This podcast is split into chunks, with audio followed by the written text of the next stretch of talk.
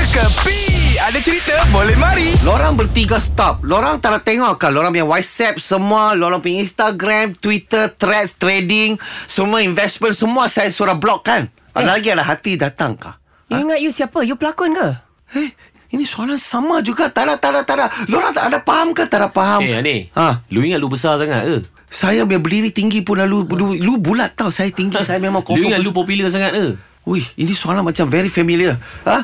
Halim, you tak nak tengok ke? Lu sekali mau you, you add sama I kan itu Instagram tak nak dapat kan? Satu tick semua kan? Itu maksudnya I block you. Itulah pasal. Okey, lorang datang, lorang mau tahu sebab apa kan? Aha. Duduk. Pak Jodoh, order pendengar di mana? Lorang tahu ke saya ada problem sama saya punya wife? Eh kenapa? Apa masalah? You ada problem You block kita hari-hari datang You punya kedai tau Eh kita kawan lah Eh dulu waktu you susah Ini Linda Bagi you punya tepung Halim pernah kerja Tanpa bayar kat you punya kedai Ha? Tiga bulan you ingat tak? Oh, Tiga bulan Ana? lah You- you, you, you- sudah lupa kawan-kawan lah ni Bukan saya lupa kawan-kawan. Okey, saya mau berkasih terang sama lorang. Okey. Lorang tengok tadi lorang datangkan kan, saya bagai abai keras biasa orang. Lorang tak suka kan?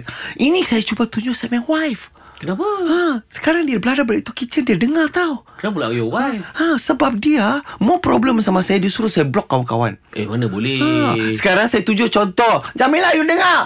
Ha, saya tunjuk dia orang kawan-kawan lu tahu ke dulu dia ah, apa tu, tu, tu tepung Linda kasih. Lupa ke?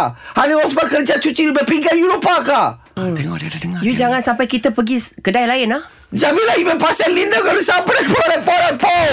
Ini semua hiburan semata-mata guys No koyak-koyak ok Jangan terlepas dengarkan Cekapi Setiap Isnin hingga Jumaat Pada pukul 8 pagi Era muzik terkini